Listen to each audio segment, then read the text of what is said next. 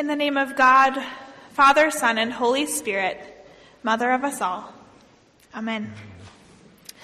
When I was little, there was a thing that I did that happened at almost every single Christmas, and my family's here and they can attest to this. It usually happened on Christmas Eve when our family was sitting around the Christmas tree in our living room.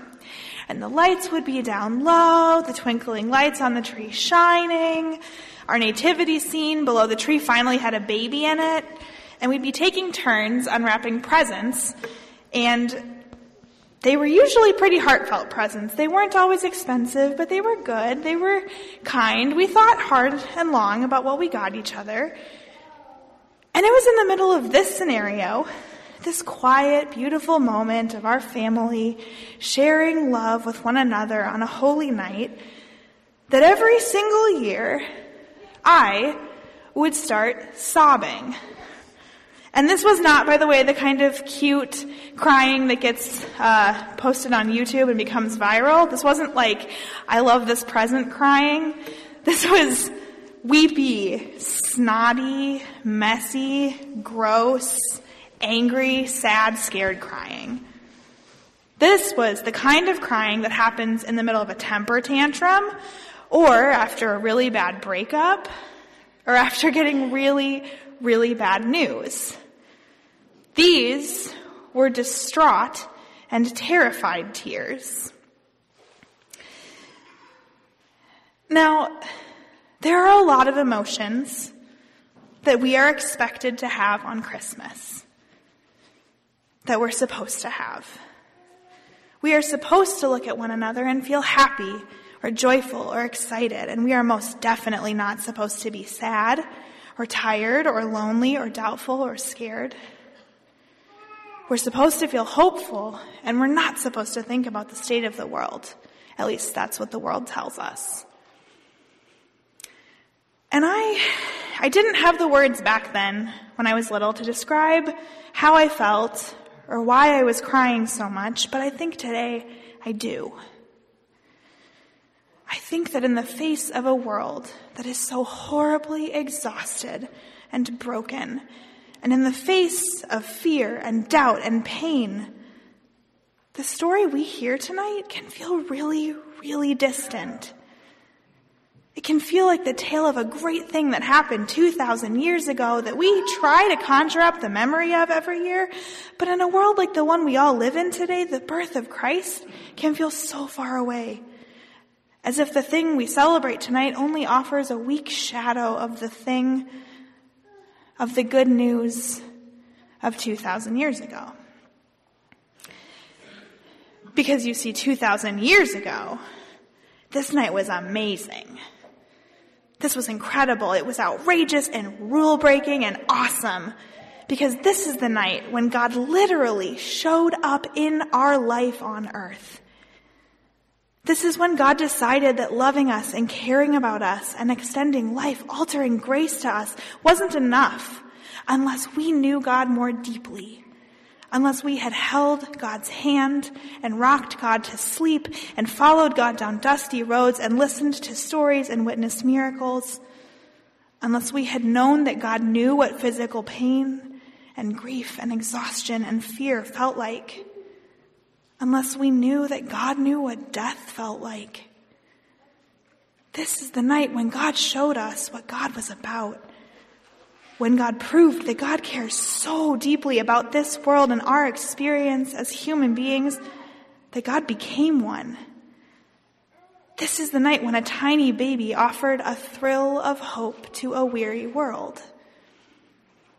This night 2,000 years ago was awesome God literally became one of us. But as I used to cry about on this night, and sometimes still do, this incredible story of God's love and care, of God's birth, it sometimes feels like just that a story, an awesome tale of a beautiful time.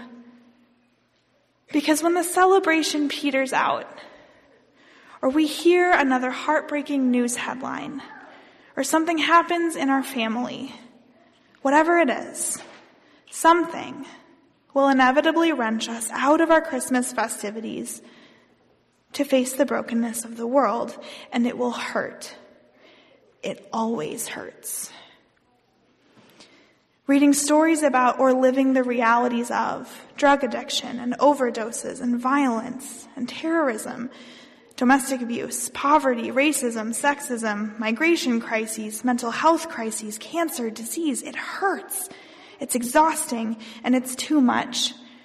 And sometimes it feels impossible that in a world like this, in a time like this, the birth of a baby 2,000 years ago could mean anything for us, for this world, even if that baby was God.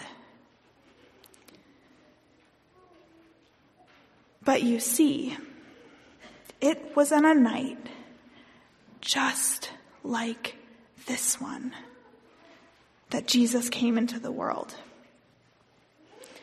that God was born. It was on a night in the midst of broken, exhausted, horrified, horrified world that God showed up. Our reading tonight reminds us of that as it begins with the phrase that most of us know. In those days, a decree went out from Emperor Augustus that all the world should be registered. See, the story of God being born into the world starts with empire, with excessive and unfair power in the hands of a man, Emperor Augustus, who thinks that Rome, the territory he rules over, is all that matters, that it is the whole world, that everything outside of his reign is worthless. He's a tyrant and he wields power in order to put everyone else, especially the poor and vulnerable, in their place. And he doesn't care that forcing hordes of impoverished people, people who don't know where their next meal will come from, to travel long distances for a census might mean death on a large scale. And his lack of care, his wielding of power and brokenness, they've trickled down into the lives of ordinary people in Nazareth. Brokenness begets brokenness, you see. And Emperor Augustus has fostered a world where people are so terrified for their own well-being that they've stopped caring about the well-being of others. And that's why when Mary and Joseph, after walking 90 miles over treacherous terrain to Bethlehem, are turned away by every single person in that town, in Joseph's hometown, Mary is literally about to give birth and they're exhausted and they're smelly and they're dirty, but they're also a scandal. Because they're two poor peasants who are about to have a child and they haven't been married for nine whole months and nobody wants any part of that. Nobody wants the scandal of those people to rub off on them. And it's that climate in which God shows up. It's in a climate of fear and exhaustion and the hoarding of resources and the avoidance of those whose dirtiness or scandal might rub off on us. In the shadow of power and brokenness, God shows up. God shows up. And the rule breaking part of all of this is that God doesn't show up in the palace or wearing a crown. He doesn't even show up in the walls of a house. God shows up Jesus shows up in a dirty stable amongst the smelly animals in the back streets of Bethlehem when none of the powerful even notice. God spends God's first night on this planet homeless. And only a few people are in on the awe. Mary, Joseph, and some shepherds.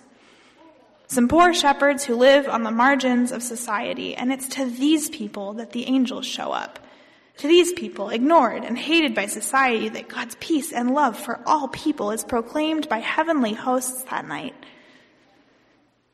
In his first moments as a human being, Jesus is already building community between people who were otherwise not connected.